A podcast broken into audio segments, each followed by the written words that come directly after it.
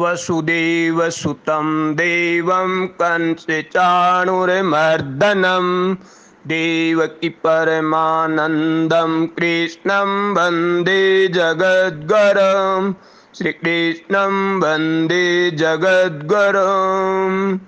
ओम श्री परमात्मने नमः। अथ सप्तमो अध्याय औतरणिका।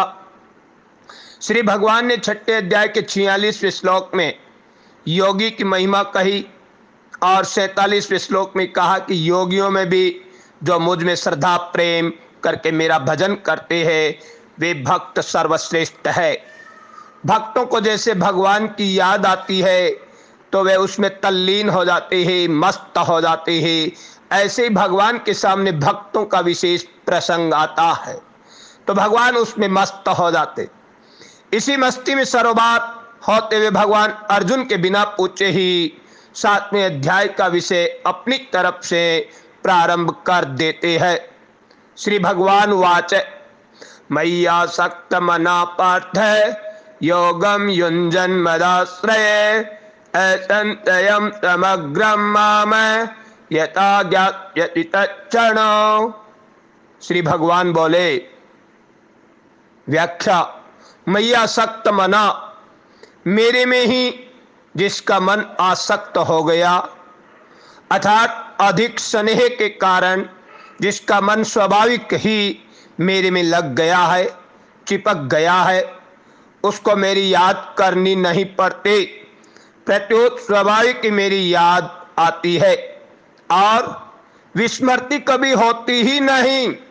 ऐसा तू मेरे में मन वाला हो जिसका उत्पत्ति विनाशशील वस्तुओं का और शब्द स्पर्श रूप रस तथा गंध का आकर्षण मिट गया है, जिसका इस लोक में शरीर के आराम आदर सत्कार और नाम की बड़ाई में तथा स्वर्ग आदि प्रलोक के भोगों में किंचन मात्र भी खिंचाव आसक्ति या प्रियता नहीं है, प्रत्युत केवल मेरी तरफ ही खिंचाव है।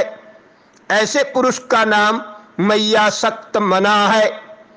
साधक भगवान में मन कैसे लगाए जिससे वह मय्या सक्त मना हो जाए, इसके लिए दो उपाय बताए जाते हैं।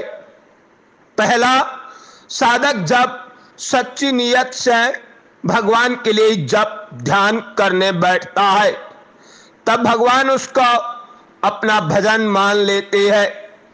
जैसे कोई धनी आदमी किसी नौकर से कह दे कि तुम यहाँ बैठो, कोई काम होगा तो तुम्हारे को बता देंगे। किसी दिन उस नौकर को मालिक ने कोई काम नहीं बताया, वह नौकर दिन भर खाली बैठा रहा और शाम को मालिक से कहता है बाबू मेरे को पैसे दीजिए। मालिक कहता है तुम सारे दिन बैठे रहे, पैसे किस बात के? वह नौकर कहता बाबूजी सारे दिन बैठा रहा, इस बात के।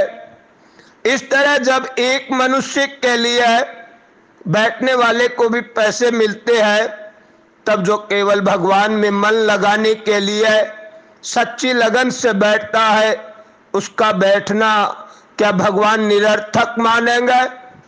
तात्पर्य यह हुआ कि जो भगवान में मन लगाने के लिए भगवान का आश्रय लेकर भगवान के ही भरोसे बैठता है वह भगवान की कृपा से भगवान में मन वाला हो जाता है। दूसरा, भगवान सब जगह है तो यहाँ भी है, क्योंकि अगर यहाँ नहीं है तो भगवान सब जगह है ये कहना नहीं बनता। भगवान सब समय में है तो इस समय में भी है, क्योंकि अगर इस समय नहीं है तो भगवान सब समय में है ये कहना नहीं बनता। भगवान सब में है तो मेरे में भी है, क्योंकि अगर मेरे में नहीं है तो भगवान सब में है ये कहना नहीं बनता। भगवान सबके है तो मेरे भी है, क्योंकि अगर मेरे में नहीं है तो भगवान सबके है ये कहना नहीं बनता। इसलिए भगवान यहाँ है, अभी है, अपने में है और अपने है। कोई देश, काल, वस्तु, व्यक्ति, परिस्थिति, घटना और क्रिया उनसे रहित नहीं है। उनसे रहित होना संभव ही नहीं है। इस बात को दृढ़ता से मानते हुए भगवान में, प्राण में, भगवान नाम में, प्राण में, मन में, बुद्धि में, शरीर में, शरीर के कण कण में परमात्मा है। इस भाव की जागृति रखते हुए नाम जप करे तो साधक बहुत जल्दी भगवान में मन वाला हो सकता है। मदाश्रय जिसको केवल मेरी ही आशा है, मेरा ही भरोसा है, मेरा ही सहारा है, मेरा ही विश्वास है और जो सर्वथा मेरे ही आश्रित रहता है वह मदाश्रय है। किसी ने किसी का आश्रय लेना इस जीव का स्वभाव है। परमात्मा का अंश होने से ये जीव अपने अंशी को ढूंढता है। परमात्मा जब तक इसके लक्ष्य में, उद्देश्य में परमात्मा नहीं होते तब तक ये शरीर के साथ संबंध जोड़े रहता है और शरीर जिसका अंश है उस संसार की तरफ खींचता है।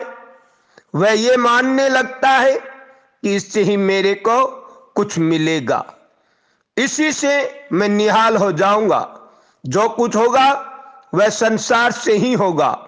परंतु जब ये भगवान को ही सर्वोपरि मान लेता है तब ये भगवान में आसक्त हो जाता है और भगवान का ही आश्रय ले लेता है। संसार का अर्थात धन, संपत्ति, वैभव, विद्या, बुद्धि, योग्यता, कुटुंब आदि का जो आश्रय है वह नाशवान है, मिटने वाला है, स्थिर रहने वाला नहीं है, वह सदा रहने वाला नहीं है और सदा के लिए पूर्ति और तृप्ति कराने वाला भी नहीं है। परंतु भगवान का आश्रय कभी किंचन मात्र भी कम होने वाला नहीं है, क्योंकि भगवान का आश्रय पहले भी था, अभी भी है और आगे भी रहेगा।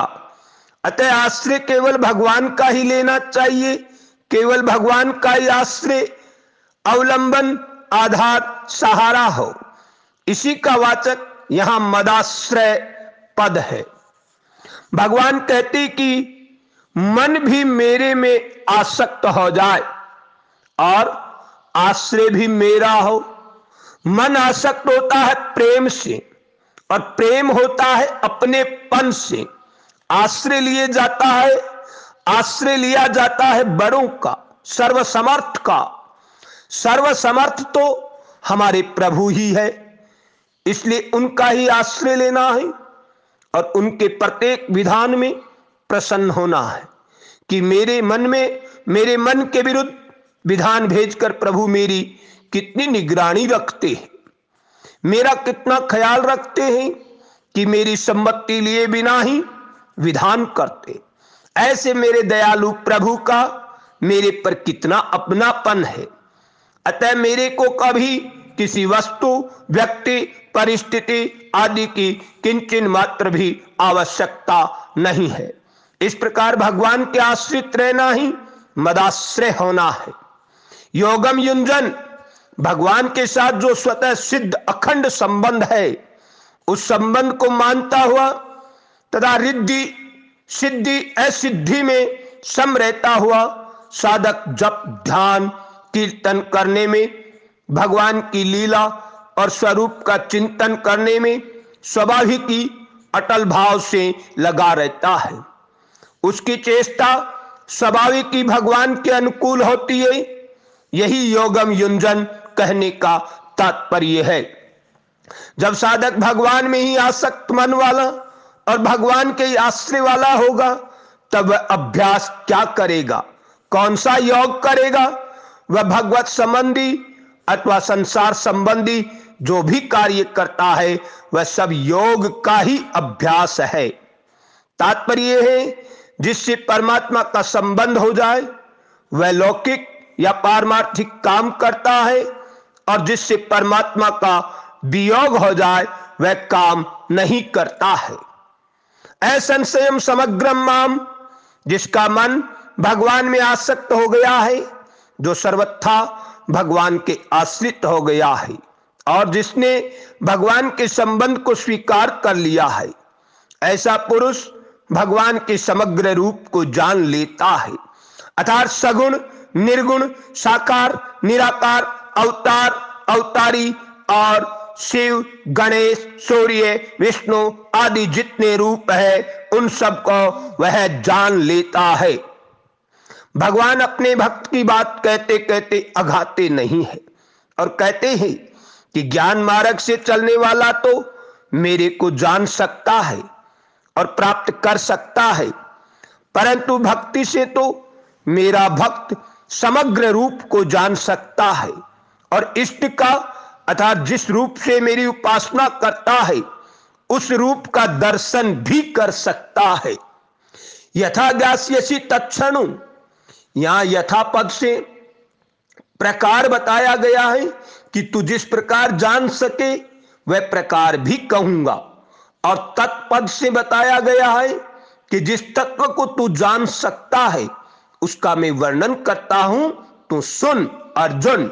भगवान श्री कृष्ण कह रहे छठे अध्याय के सैतालीसवें श्लोक में, श्रद्धावान भक्ति यो माम समय युक्त तमो मत, पदों में प्रथम पुरुष वह का प्रयोग करके सामान्य बात कही थी।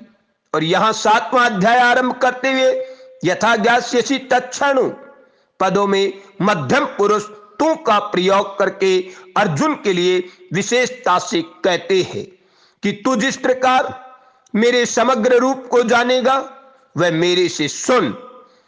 इससे पहले के छह अध्यायों में भगवान के लिए समग्र शब्द नहीं आया है।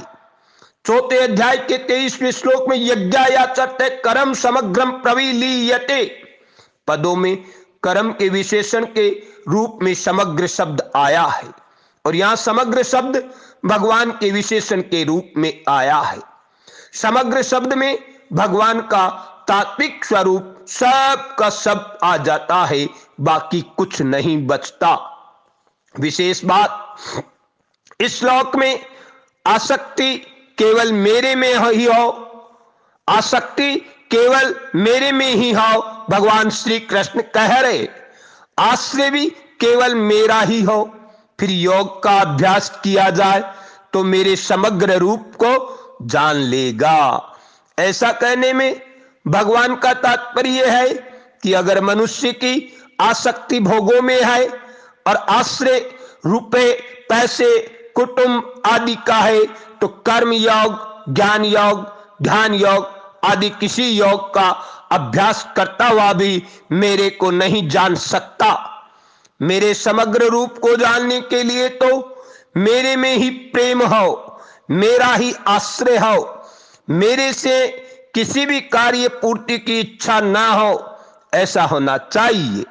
और ऐसा नहीं होना चाहिए, इस कामना को छोड़कर भगवान जो करते हैं वही होना चाहिए और भगवान जो नहीं करना चाहते वह नहीं होना चाहिए।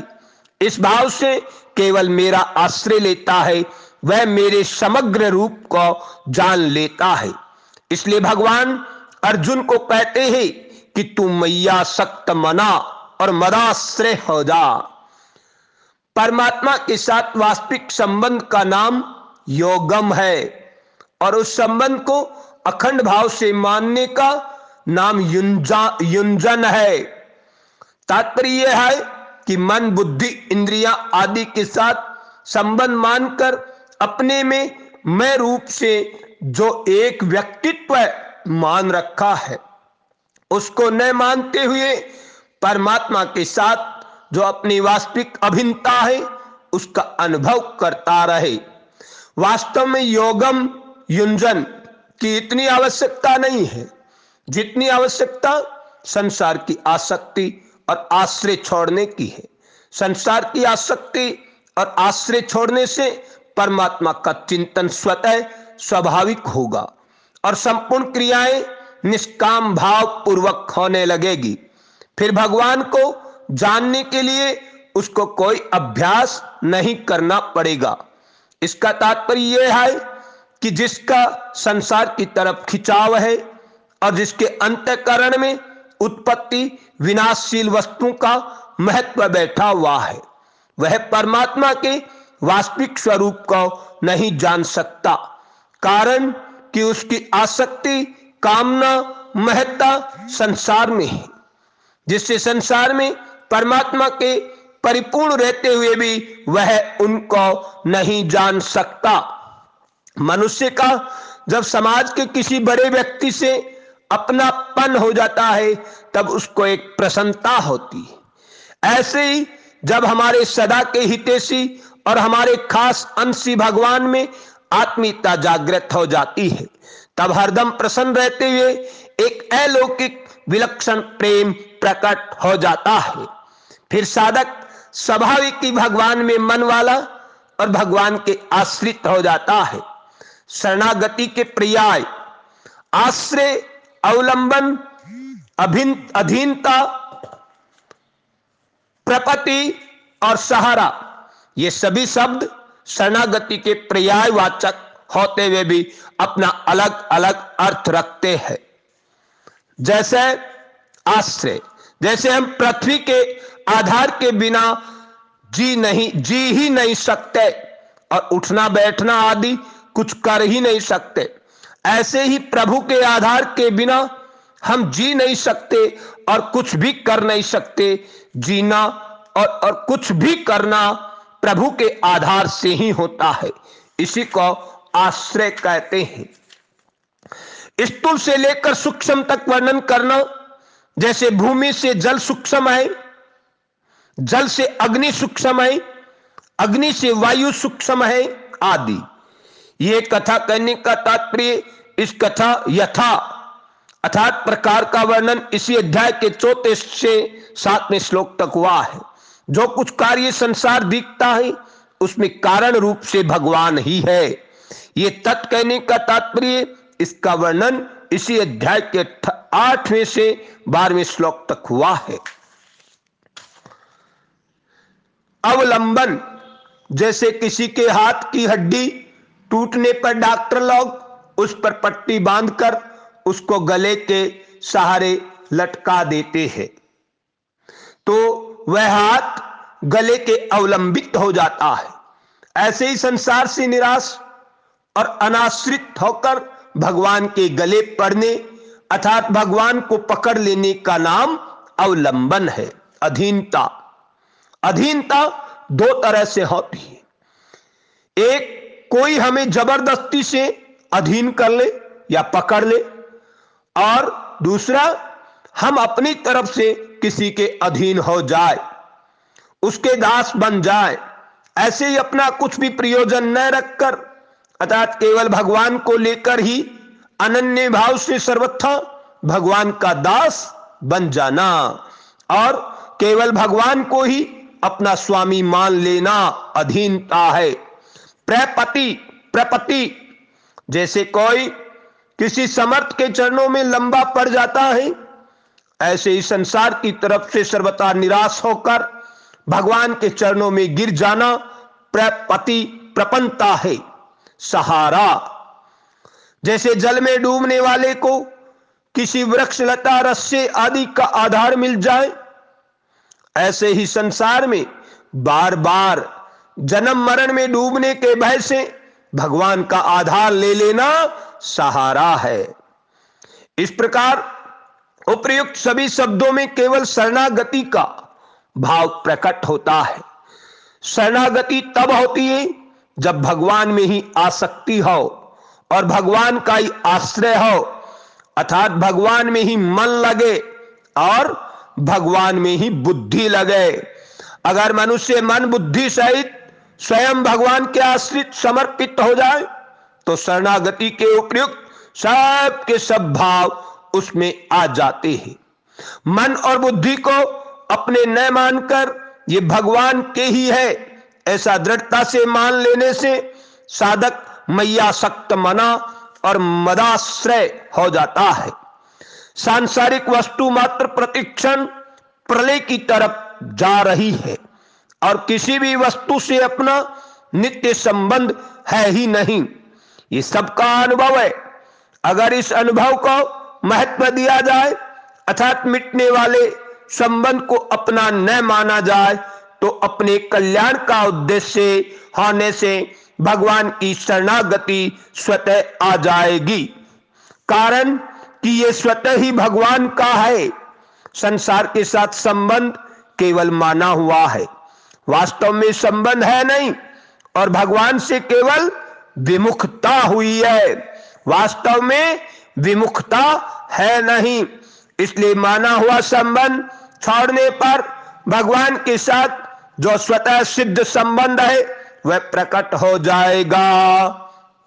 परिशिष्ट भाव, जिसका मन स्वाभाविक ही भगवान की तरफ खिंच गया है, जो सर्वथा भगवान के आश्रित हो गया है और जिसने भगवान के साथ अपने स्वतः सिद्ध नित्य योग आत्मीय संबंध को स्वीकार कर लिया है, वह भक्त भगवान के समग्र रूप को जान लेता है। सब कुछ भगवान ही है, ये भगवान का समग्र रूप है। मैया सक्तमना में प्रेम को और मदाश्रय में श्रद्धा की मुख्यता है। समग्रम माम, इसमें समग्रम समग्र रूप विशेषण है और माम भगवान विशिष्य है। भक्त का संबंध विशेषण के साथ न होकर विशिष्य के साथ होता है। छठे अध्याय के अंत में श्रद्धावान भक्ते यो माम पदों में आए माम का क्या स्वरूप है, इसको भगवान यहां बताते हैं कि वह माम मेरा समग्र रूप है। यथा ज्ञास्यसि तत्क्षणु, उस समग्र रूप का वर्णन मैं इस प्रकार ढंग युक्ति शैली से करूंगा जिससे तू मेरे को सुगमता पूर्वक यथार्थ रूप से जान लेगा। अर्जुन ने पिछले अध्याय में अपना संशय प्रकट किया था, एतन में संशयम प्रश्न है। इसलिए भगवान कहते हैं कि अब मैं वही बात कहूंगा जिससे कोई संशय बाकी न रहे। नारायण नारायण नारायण। नियमित साधक संजीवनी गीता जी का एक श्लोक अध्ययन करने मात्र से परमात्मा का साक्षात्कार हो सकता है तत्काल। नियम बना ले साधक संजीवनी गीता जी और रामायण जी बहुत विलक्षण ग्रंथ है हमारे सनातन संस्कृति के। गीता जी का एक श्लोक रोजाना पढ़कर देख लो और रामायण जी की एक चौपाई रोजाना पढ़कर देख लो और उसका अर्थ समझकर पढ़ाओ तो बहुत जल्दी तत्काल भगवत साक्षात्कार भगवत प्रेम प्राप्त हो जाता है, इसमें कोई संदेह नहीं है। मेरा आत्मनिवेदन है सभी सनातन प्रेमियों से, नियमित अपने घर में एक श्लोक साधक संजीवनी गीता जी का पढ़ना शुरू कर दो। इस संसार के सारे भव रोग नष्ट हो जाएंगे और सदा आनंद सदा सुखी हो जाओगे। जय जय सीताराम। नारायण हरि।